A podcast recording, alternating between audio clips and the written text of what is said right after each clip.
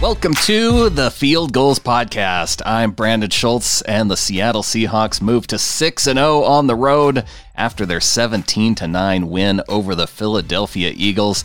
A big thanks to the defense in this game with five takeaways. They moved to 9 and 2 now overall on the year and uh, put them in a pretty good spot for the playoffs. And joining me to talk about it is Rob Staton of SeahawksDraftBlog.com. Rob, thanks for coming on. Uh, happy to happy to be on, Brandon. Uh, what a great win! And you know, even though this this might not have been the most aesthetically pleasing victory, it was still a really important one. You know, the Eagles are still harboured some ambitions of getting into the playoff mix. Their next run of games was quite favourable. They were playing some weaker teams. If they'd have won here today, they had the potential to go on a really nice run in the NFC, and they would have had the tiebreaker over the Seahawks, and it would have been a huge momentum boost for the 49ers ahead of their game against the Packers. So, a vital win, a good win, and great to see the defense following up that 49ers game.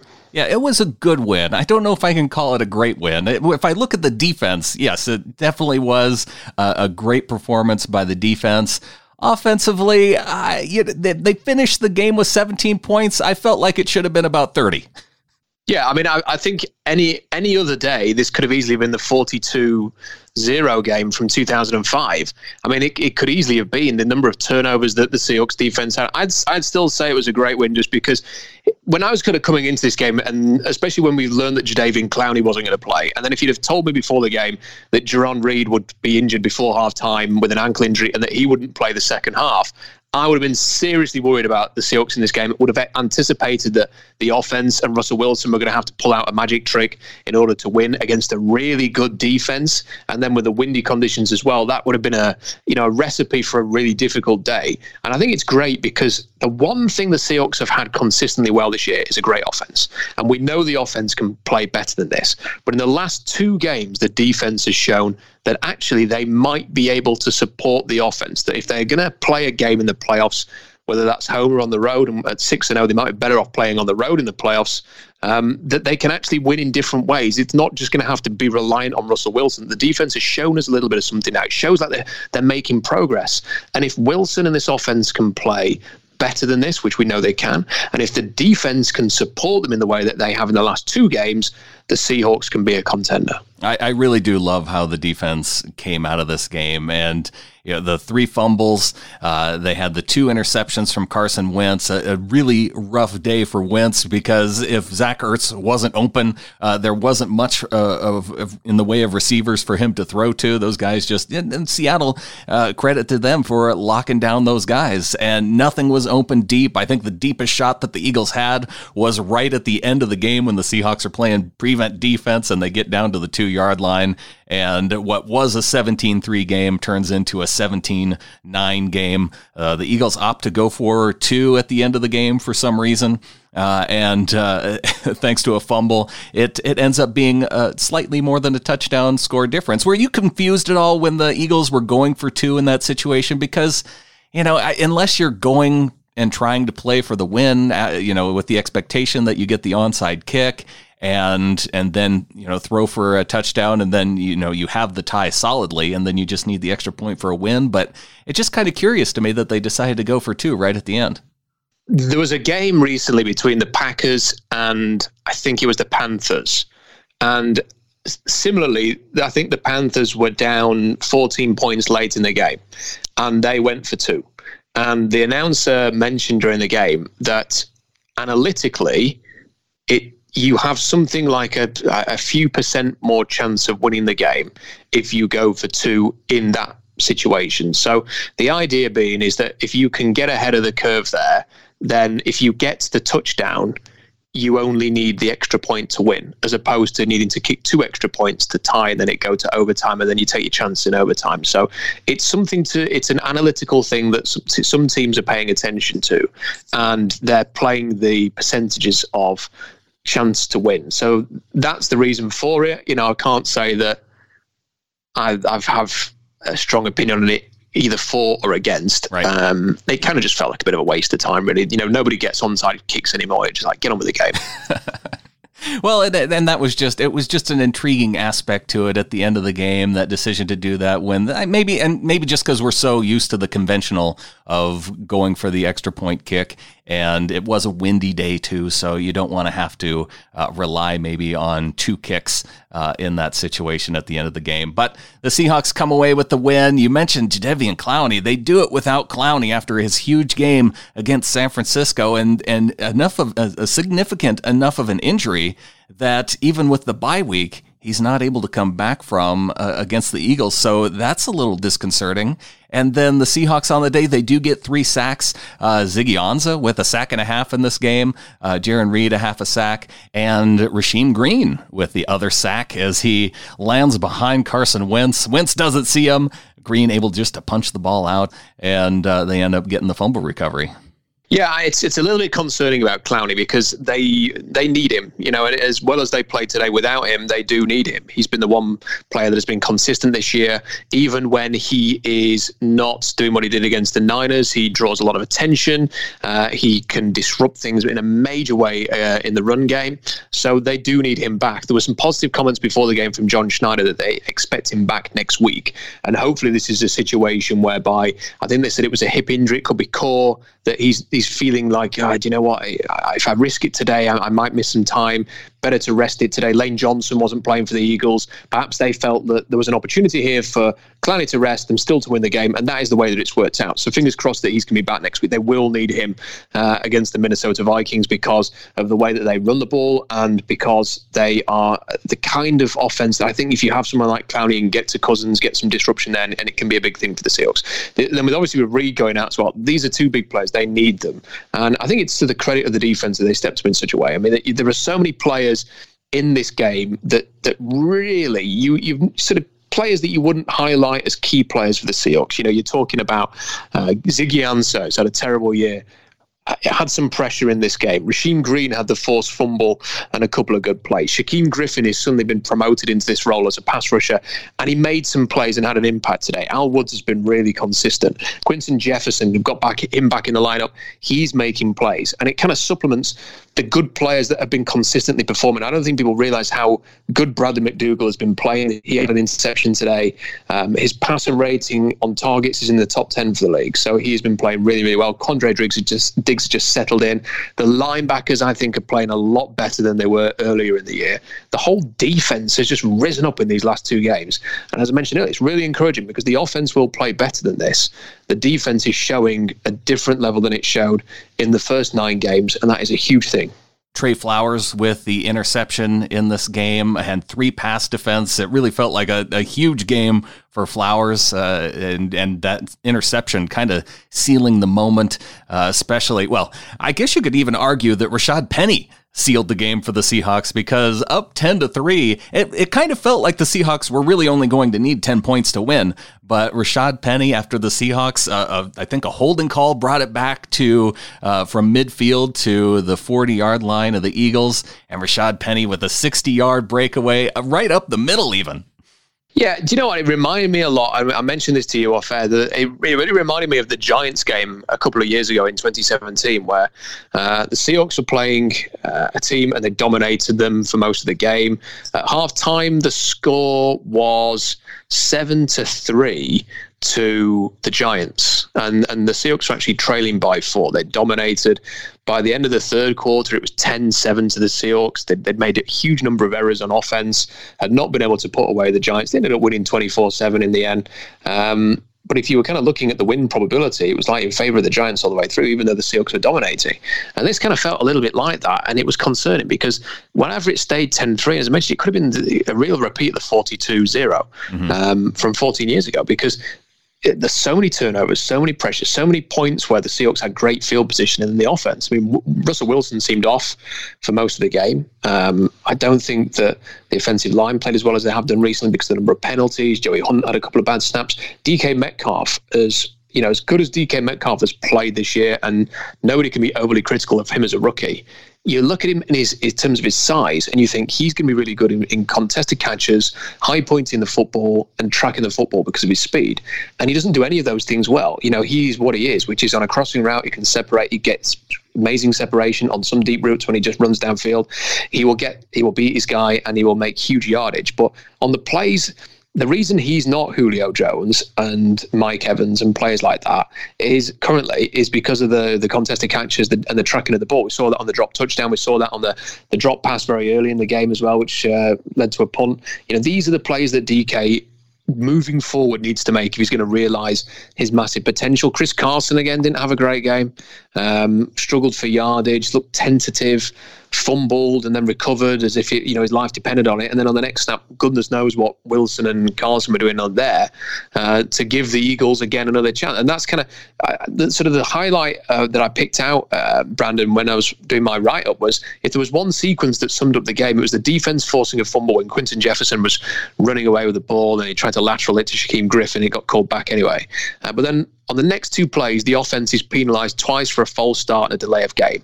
Then Joey Hunt is penalised for tripping on third down. It takes him out of field goal range. And then on third and long, Wilson throws a bad interception into double coverage. And it was just like the defense making a play, putting them into scoring position, the offense blowing it, not getting any points. It felt like it could be one of those games where all of these mistakes cost the Seahawks. Thankfully, it didn't. And they found a way through essentially two explosive plays to score enough points to win. Well, and that was the most frustrating sequence of the day for the Seahawks because, like you mentioned, it they get the ball in, in a good position, and Shaquem Griffin makes a great play to force a fumble on the exchange between Carson Wentz and uh, I don't know if it was if it was Ajayi or Sanders. I think it was Sanders in that particular moment.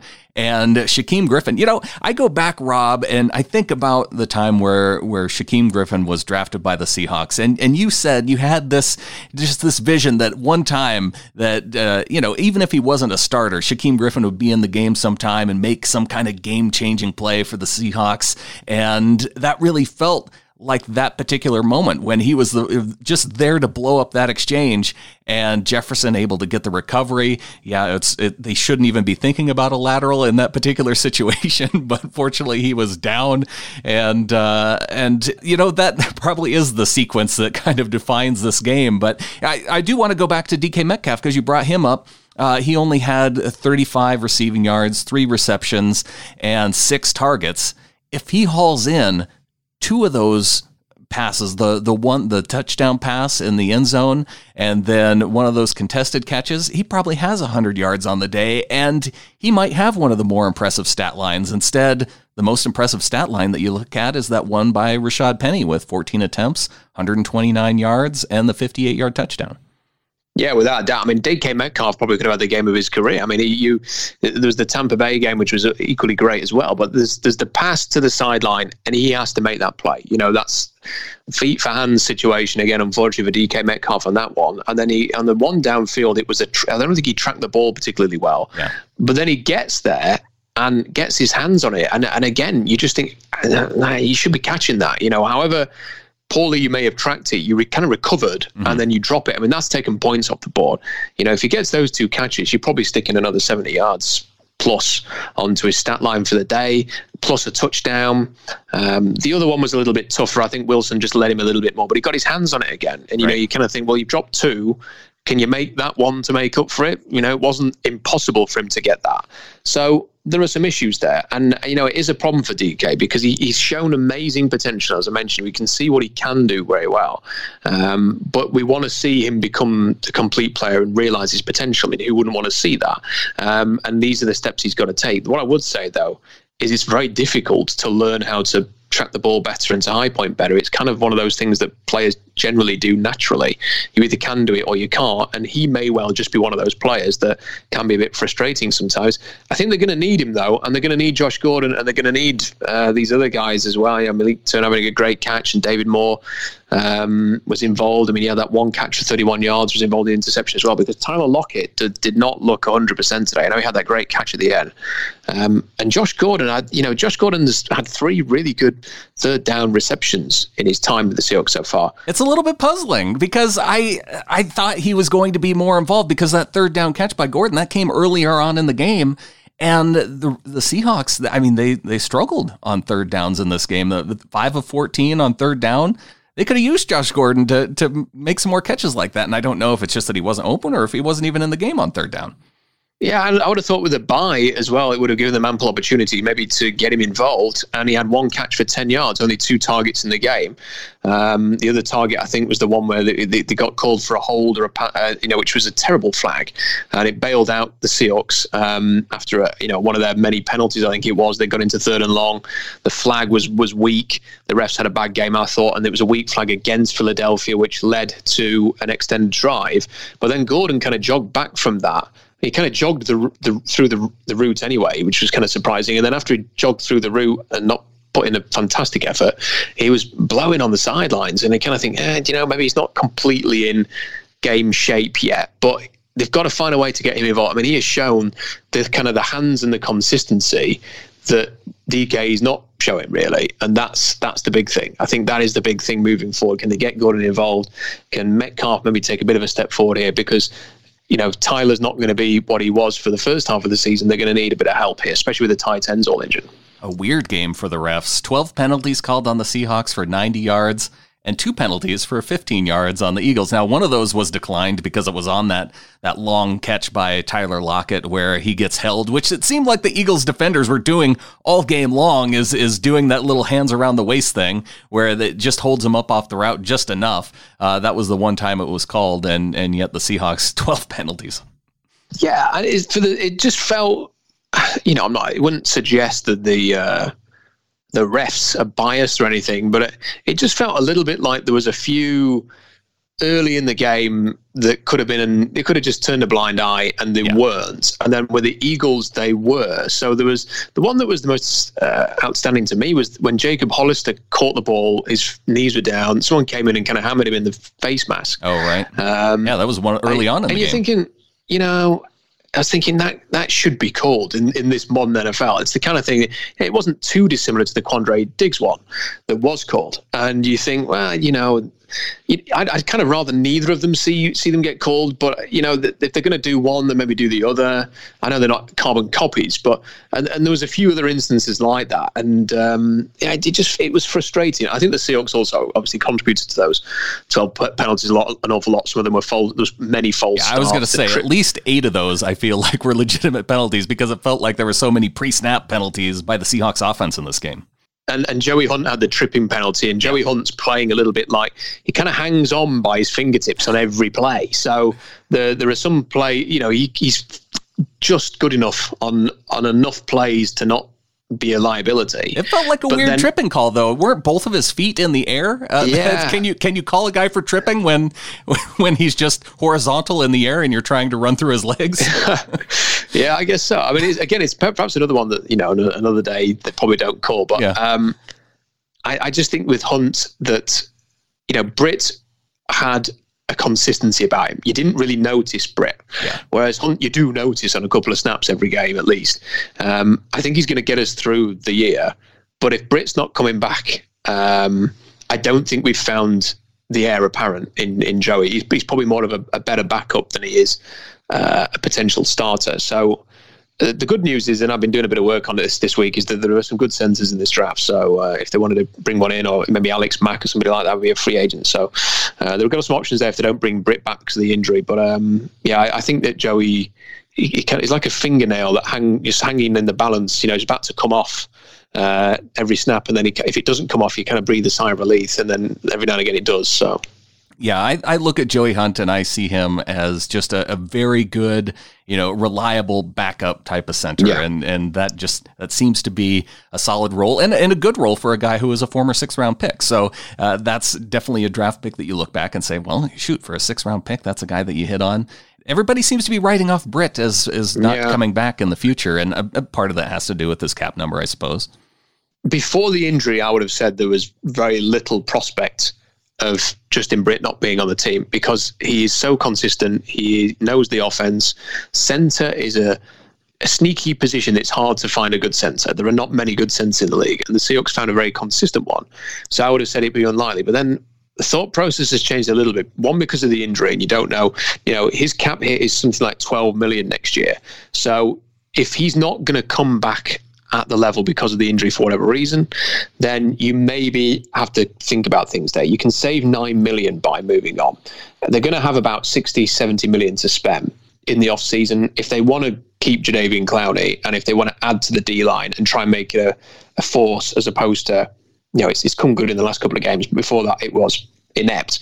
They want to add to the to the D line, they're going to have to spend. And I just wonder whether or not you take some of the Britt money, use it to to bolster other areas, and then in the draft you have got players like Cesar Ruiz, who at Michigan I think is looking really good and could be an option for them. You've got uh, Tyler Biadasz at, uh, at Wisconsin. You've got uh, Nick Harris at Washington. You've got players who could come in there. Alex Mack could be a free agent. They could also release Britt and then re-sign him at a cheaper contract as well. That's also a possibility on a, and an extended contract too. So there are a few options there. I don't think it's a, it's a guarantee that he's going to leave or anything, but it's kind of like an interesting talking point that I think we'll have at some point during the off season. All right, Rob. Well, I want to take a quick break. We'll come back and, and close out the discussion on this game. There's also another guy who, who could potentially fill in at that center spot. Let's get to it right after the break.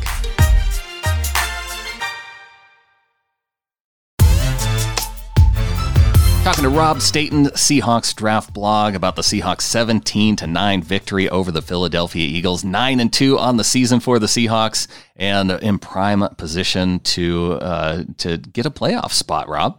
Yeah, they are, and you know I think that because the defense has played as well as it has the last couple of games, I'm, I'm affording myself probably for the first time this year to think about what else are they capable of. I mean, they're nine and two they're three wins away from a 12 win season and they have three more home games. So can they win their home games and you know they're unbeaten on the road? Maybe you should be looking at the road games to, to get to i am i am not rooting for the 49ers to beat the packers tonight rob. That that is not no, going to happen. no no no. But but the thing is is that if you get 12 wins and they only need th- they only need to go sort of what 3 and 2 now to get to 12 wins not many times do you get to 12 wins and miss out on a playoff bye. Right and and really, obviously, it's going to come down to how good the 49ers are to finish the season. You know, they've perhaps regressed. I, I did wonder whether they'd peaked a little bit too early a few weeks ago, and we'll I think we'll find out tonight because they they took a step back against us, and then didn't play particularly well against Arizona, and were fortunate to come away with a win there. Now they're playing the Packers, and then they've got the Ravens and the Saints coming up next as well on the road. So yeah, they've got some tough games coming up, but I'm looking at it, and you know, there's actually only one sort of lasting thought I have on this whole playoff picture thing at the moment, Brandon, is the Seahawks are not getting any help from anybody. Um, it feels like in the last couple of weeks, the Niners could have lost. Uh, the Saints could have lost today easily, maybe should have lost at the end. Yeah. Carolina missed a kick and then gave up a, you know some huge plays to to lose it with a with a Saints kick at the end. The Packers, you know, they're at eight and two, but have had a couple of close calls, haven't they? Uh, the Vikings were bailed out against Denver last week. So all of the teams that are, are in the same kind of win range, that eight, nine win range, like the Seahawks, uh, are not dropping any victories here. it's, it's, not often, you know, when you, if you're nine and two, you've usually got a bit of separation. Yeah. There's usually a few more teams in that kind of seven, six, seven win range, like the Dallas and, and Philly today. Um, they're not getting much help. So let's see what happens over the next few weeks because you I still think at the moment you've just got to concentrate on trying to win the NFC West. And if they keep playing this way, and of course they play the Niners in the last game of the season, so that could easily end up being the game. But we could do with the Niners losing you know, probably at least two of these games against the Packers, Saints, and Ravens. Yeah, two out of three seems good. And even if it's only one, uh, then it, it still is kind of setting up for that Week 17 matchup. You mentioned if the Seahawks go three and two, you know, obviously, as long as one of those wins of the three is against the 49ers, that's putting them in, in position to win the NFC West, assuming that the 49ers will drop at least a game or so uh, going down the stretch here. And one of the guys that could come back, we were talking about the center position. Uh, Ethan Pocic on injured reserve. I, I can't help but wonder if he's able to come back, if he could be one of those guys that could potentially take over the center position from Joey Hunt. Yeah, certainly an option. Um, I, I thought watching him at LSU, I, I, didn't really study him in college because the Seahawks had got Justin Britt and it, it kind of felt like they didn't need a center. And he was very much a center at LSU. And the way that he played at LSU was the way that a centre would play, not a guard or a tackle. So when the Seahawks brought him in and said, "Oh, he can play all these different positions," it was kind of a bit of a, uh, "You really?" You know, because he cause he kind of looks like a centre. I think they and announced then, him as a tackle even that that draft. Yeah, Uh, well, they, they tried him out at tackle, and then I think he played a bit of there in this first preseason. Then they moved him inside, and then he, he's kind of played a bit at guard. And, and again, you know, he's a, for me, he was always been a centre.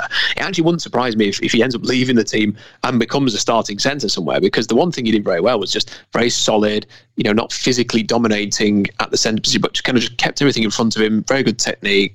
Didn't get beat very often at LSU, and was a solid centre. So yeah, I think definitely there will be a com- if he comes back, there'll be a competition between he and Hunt. Now they might just go with Hunt for consistency if Hunt's played several games, um, and if they keep winning, then they might feel like look, there's no reason to keep going back to this. But the problem is, is that Hunt has now had back-to-back games where they've just lined a defensive tackle right over him, over the top of him, and you know, it's Fletcher Cox this week. It was a much weaker player against the, the Niners, and they've just run him over. Right. And Wilson was holding on to the ball an awful lot today, and he couldn't really afford to do that because there was a bit of interior pressure. And you know, when they're playing, you know, I'm looking at the teams coming up. The, the Vikings rush very well with that Zimmer defense. Uh, Panthers have got you know some quite good interior defensive tackles. The Niners rush all over their line. Um, the Rams obviously have got Aaron Donald. I mean, you you've, you've got a bunch of players there that could cause the Seahawks some problems. So if Pocic comes back, there may well be a competition. Yeah. Well, I want to move over to special teams, Rob, and it's it's been kind of a, a weakness of the Seahawks uh, to this point of the season. Even when you look at DVOA, they're not ranked very high in terms of the rest of the league. But we did see Michael Dickson have an impact on this game. Two two punts from Michael Dickson to Ugo Amadi downed uh, at the one and two yard line in this game. Yep, I mean, and it was great. I mean, the first punt was one of those where Dickson's had the kind of year where when he has a punt like that, you're thinking, "What's going on?" And then they kind of announced that the wind was horrendous, and you could see that that was definitely having an impact there. But the rest of the game, you know, just fantastic punting, great direction, the the ability to get it down there and drop it into an area so that the players can, can one, there's enough hang so the players can get down there. Two, it, the bounce and the and the roll and the position of the football as it hits the turf to roll forward and get into that. And Amadi's done a very good job. I mean, he's he's very very good at that role, isn't it? I don't know how you describe that role. The guy who stops the ball on the two yard line um, to set up amazing uh, field position on defense. Um, but a, but a very very good job on, on both occasions. And look, special teams is going to be important. I think that when you actually look through the teams who eventually go on and compete for championships. You know, a lot of people on the internet will have you believe it's it's purely who your quarterback is, or it's how often you throw versus run, or anything like this. But it usually is who is the most complete team at the most important time, which is the playoffs, who has got a good quarterback, who can run the ball, who can play great defense and rush the passer, who can play good special teams. You kind of need all of those ingredients. It's not often that you have one area that is completely awful and you have other areas prop them up to get to the Super Bowl. So, you know, you look at the two teams in the Super Bowl last year, Brady on offense, very well coached defense uh, by Bill Belichick New England special teams always very good, and then the Rams likewise. You know they've got McVay's offense, Aaron Donald and defense, and then LA always have great special teams. They've got a great special teams coach. So, you know, the Seahawks need to, to have that aspect. And at times this year, whether it's been Myers missing his kicks, punt coverage, Dickson's punts, they've been lacking. But hopefully, they can turn a corner as the defense has. And this is a sign of progress, I think, the last two weeks. And they can, they can continue to to play a role because the offense I think will be will be good. You know, they've shown enough this year for us to believe in this offense, even when they have a bit of a rough day like today. They can make explosive plays, they can run the ball, they can do what they need to do. Can the defense and special teams continue at this level? If they can, then as I mentioned earlier, I think the Seahawks can be a contender this year. Well, one of the contenders in the MVP race, Russell Wilson, I, I want to give a public service announcement to, to Seahawks fans just to be warned that after this week, depending on what Lamar Jackson does against the Rams, and I think for Seahawks fans, we're all rooting for Lamar Jackson to do good things against the Rams on Monday night. But Russell Wilson, after this game, you know, just 13 completions, 200 yards. I, I, it's a bit surprising to me to look at his QB rating of 75.4 and then to look at Carson Wentz's QB rating of 75.5 and and say that these two even had a similar type of game because there were drop passes uh, by by uh, the the Seahawks uh, wide receivers. But you know what? Russell Wilson does deserve a little bit of that with Jacob Hollister in the end zone wide open and Wilson airmails him. And I hear people making excuses. Oh, the wind was so bad. Hey, Russell Wilson was not that far away from Jacob Hollister. All you have to do is just drill it, you know, right at his numbers and, and you have no worries at all. If the wind affects it, it's not going to affect it by much. Yeah, I mean, he well, one he probably could have just high stepped into the end zone. So I don't think that defender was going to get there. And then two, he could have just he could have rolled that underarm. I mean, he could have just, you know, he could have done anything there. You know, and, and he uh, it was such a, an awful miss. I mean, he was so open. I, there was no defender in the vicinity at all. Um, who knows what was happening there? I mean, yeah, Wilson um, did not have a very. I thought he looked jittery. I thought he looked a bit sluggish today. Mm. I, I saw him at one point; he was coughing on the sideline. Um, and I wondered if he was he was actually ill. I mean, he he just didn't look quite as sharp today as he has in, in previous games. And I'm telling you now, there is it's going to be hard to stop Lamar Jackson. Now, I think that Russell Wilson probably does warrant the MVP award because I think that Baltimore's uh, under the under Roman's offense, it's it's the same kind of offense that has worked for Colin Kaepernick and has worked for you know at Stanford as well. You know, it's it's a good running offense and it utilizes a good running quarterback. Uh, but Russell Wilson has kind of propped up this team up until probably the last two games, and the defense have shown up. And I think that his numbers are unique enough. I mean, they were showing them today that nobody's done what Wilson's ever done. You know, twenty odd touchdowns, two interceptions in the first ten games. He he probably deserves to be number one in the race for MVP. Um, but I'm telling you, I watched two college football games yesterday, Brandon, mm-hmm. and in both games they had a segment for no reason whatsoever talking about Lamar Jackson being the MVP. They brought up a picture of Lamar Jackson in his Ravens uniform uh-huh. and had his stats from the season on the screen. And they just really randomly talked about him. Now, this is no doubt because I think they're on in, on Monday Night Football, aren't they? So they're they're pushing the game a little bit on ESPN. It was two ESPN games, and they were pushing a little bit, but they weren't talking about the game. It wasn't a Louisville say, uh, a college game. No, it wasn't a Louisville card game. And they didn't go, and by the way, we've got Monday Night Football Monday, and hey, this guy's playing really well. It yeah. was just randomly, there's a run by the quarterback. And I'll tell you, who's good at running? It's Lamar Jackson. And he's he's the MVP, the, the front runner for the MVP. And it's it's stuff like that that ends up, I think, deciding these things. Because it, it, when when the narrative momentum is building towards one guy and one guy gets constantly taught up, it, it sort of plows through. And the, and the thing about Wilson is Wilson will have a, probably have a couple of games like this. Um, and Lamar Jackson will probably have a couple of games where he throws for 145 yards, one interception, one touchdown. But the thing is, he will have 100 rushing yards as well. And one of those rushing yards will be an improbable 70 yard scramble on third down. And everyone will say, What an incredible play. That's his MVP moment again. The other thing to remember with, with Lamar Jackson is that as, as great as he's played, I think he's played uh, the Bengals twice. He's played the Dolphins, and his kind of his better games were against these hopeless teams who are essentially tanking for draft position. So, I'm, I'm I, again, I think that Russell, given the, the teams that he's had to play and will play, should be the front runner. But I'm a bit cautious that anybody hoping Russell's going to win this might uh, be disappointed. Oh yeah, I'm not going to go uh, putting any money on it just yet, but uh, I did want to just just preview to Seahawks fans that we're probably going to hear a lot about Lamar Jackson this week because, you know, and, and we can be okay with it because he's going to take the Rams completely out of the playoff picture for us this year. And, uh, and then we can be happy with that. And then maybe, and then we're going to be forced to cheer him on uh, next week when he's playing the 49ers. So I'm just, I'm getting used to it right now.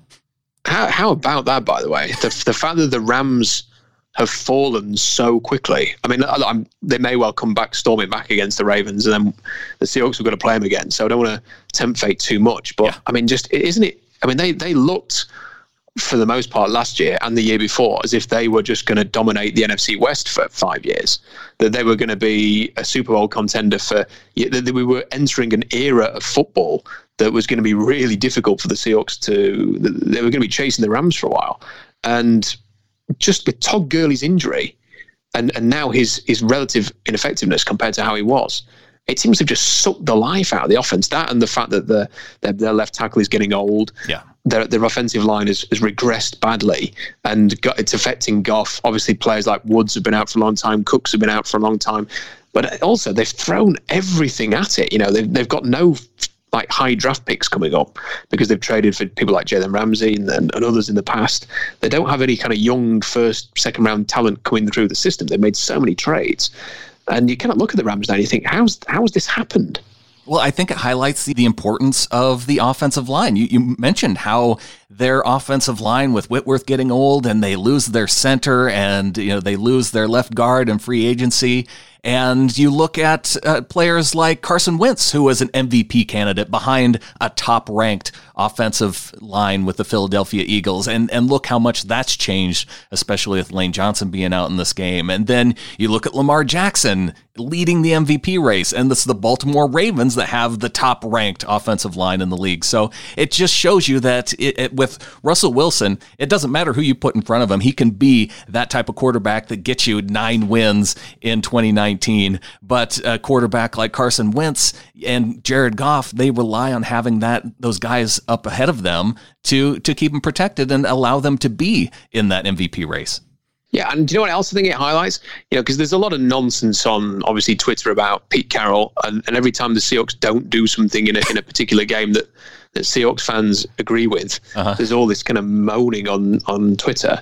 Um, but you know, just look at it. It shows how tough it is. The, the Eagles win a Super Bowl and look you know, ready set with Carson Wentz to be a, a contender for years, and, and they've regressed. And you look at uh, the way the Cowboys that first year under Dak Prescott, and then they've kind of just fallen back a little bit. And you know, the way that the Packers won a Super Bowl and then you know weren't really able to sustain it moving forward when Aaron Rodgers looked like he was going to dominate the league for years. Baltimore won a Super Bowl then and regressed. The 49ers were great under Harbaugh for a couple of years and then fell away completely. Um, there's really only two teams in the entire league that have been able to sustain like a decade of success, and that is obviously New England and uh, and the Seahawks, and that's not something to take for granted. You know, I do think that whenever the Pete Carroll and Russell Wilson era eventually ends, and whatever happens next, we will end up sort of looking back on this and thinking, oh, I wish we'd enjoyed that a bit more than we did, because it's it's it's just really hard to do. And for the Seahawks to, you know, a down year for the Seahawks is kind of like 10 and 6. Right. It's like last year, it was a reset year. Or 9 and 7 when Blair Walsh misses you know, multiple game winning field yeah. goals. And, and and that was just a really weird year because of all the injuries and everything that happened. Yeah. you know, career-ending injuries. And even then, they won nine games and could have had ten easily. I mean, if Blair Walsh kicks the thing at the end, it's another ten-win season. Last year, they reset everything, rebuilt, win 10 games. Probably should have won a playoff game against Dallas. Mm-hmm. And, and and who knows what happens if they win that game and progress to the next one against the Rams, who they'd played really close the last couple of games. And now here they are with nine wins. They've already got a winning season. You know, so the, at the very least they're going to be nine and seven. They've got a great chance to get to the playoffs again. It's really hard to do what this team has done uh, for as long as they've done it and uh, you know hopefully it's going to continue for a, few more years to come as well. Um, but I suppose the, the key thing is is until they win another Super Bowl, I don't think people are going to fully appreciate this. They've kind of got to get rid of that sour taste of the end of the 2014 season, get that second Super Bowl, and then I think people will go yes. And finally, once and for all, we will be able to look back on this era of Seahawks footballers as everything we you know could have dreamed for as fans. Well, there's one thing, Rob, that we haven't talked about from this Eagles Seahawks games that I don't think we can forego talking about uh, before getting out of here, and that's Chris Carson. Two fumbles on the day, he loses one of them. Uh, two more times in this game, and then you have the the Russell Wilson interception. So the Seahawks not taking care of the football on offense. Uh, fortunately, they do get the turnovers on defense, but on back to back plays, Carson loses the ball with Duane Brown like elbowing it out of his hands. And then to follow it up, he thinks that Russell Wilson must have been faking the handoff because he, he acts like he's going to receive the ball. And then when Russell goes to, to hand it to him, he's no longer uh, accepting of the football. I, I just don't know what's going on, Brandon. I mean, it's look, Carson it's it's one thing to have a bit of a fumbling issue. It's it's getting to the point now that every time he has the football, you cannot hold your breath. Oh, I, being up two touchdowns every time, every single time. Yeah. I'm like, oh, is this going to be like Pittsburgh, where we give it back to him and it's a one score game again uh, for the last uh, however many minutes? Now, Marshawn had his fair share of fumbles. You know, people forget this. The, the Marshawn, not as many as this, but Marshawn did fumble the ball quite, uh, quite, let's say, more than he should have done. Um, but it's it's become such an issue now, and and you wonder how it's affecting Chris because he must now be going into every game thinking, "Don't fumble, don't fumble, don't fumble," because he's he kind of got past the the issues early, and you think, right, okay, it's back on track now, and then they've come back, and the fact that it's gone away and come back again must be preying on his mind. They have to be talking about it during the week because they've got to try and find some improvement here, and I worry for him a little bit, and it's a shame because he's got the potential to be, you know, a great player for you know another five six years for the Seahawks. You know they they would probably want to build their running game around him and, and a large part of their offense along with Russell Wilson and Tyler Lockett and, and some of the receivers. So he's in a contract year next year, and I you know I don't think you can. Unless he's willing to take a real major discount this, I don't think he can do a deal this offseason because of the way he's played. So then you're kind of going into the final year, and it, it, that puts a bit of pressure on him as well because then he's kind of thinking, I need to to get through a year here if I'm going to get paid the way that I want to get paid. Um, and it is concerning. And the thing about Penny is, I do you know what? When Penny comes in, do, do you just? I don't know if you feel this way. There's still just something about him that I just can't quite. I don't know what it is because he has this brilliant ability when he gets out, when he gets into space, you think this is going to be interesting. This he could make a guy miss. He could yeah. break off a 40 yard run here. His touchdown, you know, 58 yards, I think it was, all the way down, you know, the one he had against Pittsburgh, the same. You know, he can make a guy miss, get into the open field, and take it to the house. But the tough yards, I mean, there are so many plays where he just kind of runs up the middle and he kind of surrenders. Mm-hmm. You know, he's not a physical running back. You know, he's not the kind of guy that I think necessarily you'd want to be leading the offense. Um, he's kind of a nice complement to to Chris, but they need Chris for the style that they play it does make you wonder if Travis Homer is a guy that can work into that physical type of running back role if they do decide to move on from Carson down the road. But I also I kind of want to see Penny carry the ball more and see what he can kind of do when he gets into a rhythm. I felt like in this game there were some moments that he did actually take to be physical at the end of runs, even on runs to the outside where, you know, he was hitting a guy rather than going out of bounds. And then, you know, the way he just shrugged off the defender who was trying to tackle him on his way into the end zone was, was kind of fun. And, uh, and so maybe he's starting to see that he's able to kind of give himself more confidence with that physical type of nature. It's at the end of the game, I'm definitely with you. It felt like he was like, he had, he had seen Carson put the ball on the ground twice twice. It was like, okay, I, I don't care if I'm not going to break this one. I'm just not going to give the ball up because as soon as he got the ball, he was taking it with two hands. And, and if there was a, a guy tackling him, he was just going right down to the ground. Yeah. And you know what? Maybe the, maybe a better way of looking at this is um, if he has 12 carries in a game, he may well have a couple of those where it goes for like a loss of four yards because he kind of just crumples up in the backfield at the sight of you know the first defensive tackle. But if he, maybe he needs those 12 yards to get the kind of 60 yard touchdown run, which he's very capable of. And once as many, if if he gets a crease, if he gets into space, if he can get into the perimeter and you line as he was against the I think Rasul, Rasul Douglas was was on him there, sort of trying to contain off the edge. He just made him miss and he was gone. And there was a couple of plays like that today where you just get him out to the perimeter and he can go. And then the touchdown, get him in space and he goes. And maybe he just needs, you know, enough at bats to kind of hit the home run. And and that's what there should be the, the thought process here with him to get him his touches because you know, however he might have a few ineffective plays or a few wasted snaps, it just takes that one moment for him to get a huge play that can potentially, like it did today, win the game. And you know, Pete Carroll loves those explosive plays, whether it's in the run game or or whether it's in the passing game. So that that could be. I think that's where they see his role. But you just hope that going through the season, the best option is to have both those guys playing well and to have the physical presence of Carson and to have that speed that Penny offers and just to, to change things up. And yeah, we just, gosh, with Carson, you hope it gets squared away. You mentioned the fumbling issues with Marshawn. Even if you count the playoffs, his worst season was 2012, where he had seven fumbles. Uh, so, and and Carson now, I think, is at least tied for that, if not over it. Yeah, and I think there's one other thing that you know, and there'll be a lot of fans who will cringe at this. I'm, I'm not for a second suggesting they should take one early. I'm, I'm not.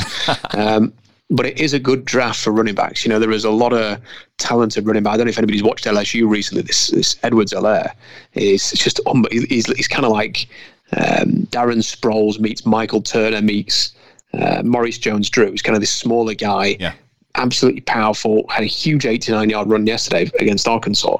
He just looks incredible. And, you know, he's probably the kind of player that might be there in rounds three, four sort of thing because of his size. And uh, I just think he looks really good. I mean, there's, there's about 10 running backs that they could bring in. And if they wanted to add another one because of maybe some of these consistency and fumbling issues of some of their other players, just to add a bit of competition, secure themselves for the long term, because we still, you know, Carson's whether you pay him or not is a question mark. Even if he is such a, a you know an ideal fit for this offense, this team, mm-hmm. and you know Penny still has to show us a little bit more. So I, you know it might be something that they do. I, I you know I'm not for a second suggesting they should do it with their first two or three picks though. That, that probably there are other areas they should prioritize first. Don't there. apologize for it, Rob. That's if running oh, backs in the draft are getting devalued to the point where guys like Josh Jacobs are falling to 24 and you know having that kind of impact like he's having for the Raiders, then yeah, what if the Seahawks are picking in the you know hopefully they're picking the last pick of the draft, and maybe uh, that maybe that's just where the best player falls in that particular round of well, the draft. I, I, will say this: that you know, so the last I've, I've, done, I think, three mocks, and I've kind of been toying with putting another one out for the last couple of weeks. So I've kind of been doing them, but not publishing them.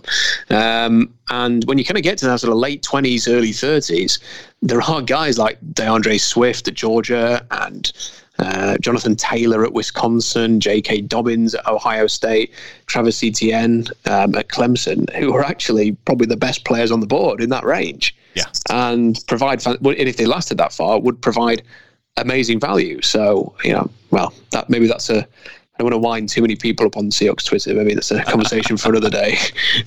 well, you know, maybe the maybe the folks from Seahawks Twitter they aren't listening this this deep in the show. So yeah, there's probably something to complain about. well, Rob, uh, what what do you got coming up at SeahawksDraftBlog.com? I know we had a, a, big day of college football here on Saturday. What are what are some of the big talking points coming out of Saturday's action?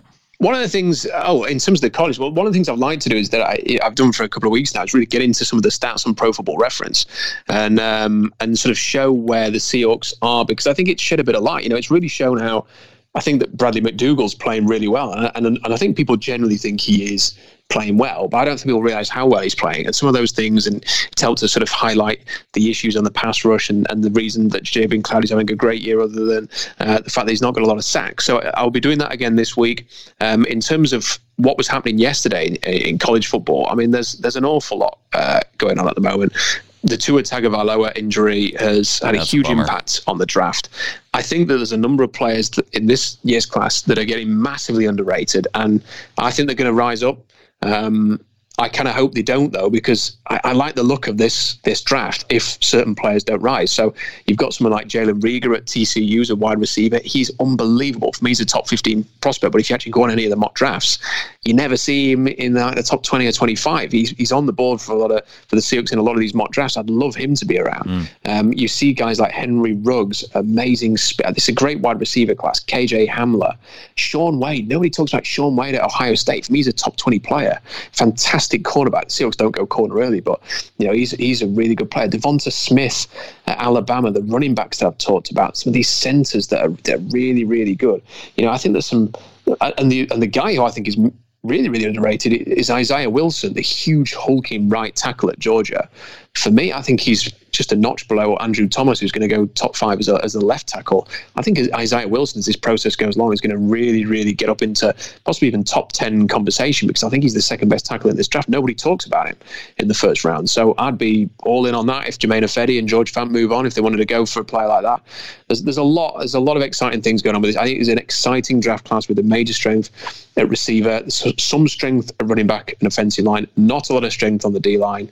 They're probably going to have to bolster this D line in free agency if they're going to do it. Uh, not a good tight end class as well. Though Hunter Bryant's having a great year at Washington, so uh, it's a very interesting class. Um, and I would, if anybody wants to talk about it and learn about it and, and have a discussion about what the Seahawks might do in the future, get on the draft blog. Uh, and we also talk a lot about the Seahawks during the season. And you know, although it's Seahawks draft blog, it is a general Seahawks blog as well. I got to say, Rob, I you know we recorded this just right after the game ended, and I see you already have your recap posted at SeahawksDraftBlog.com. So you are on top of it, and uh, I appreciate you covering uh, covering that on the blog, coming on the show, and talking about it. And people can follow you at Rob Staton on Twitter. I, I really want to thank you for for all the time that you put in uh, coming on the show. Uh, or love it every time, Brandon. It's even better when we get to talk about a win.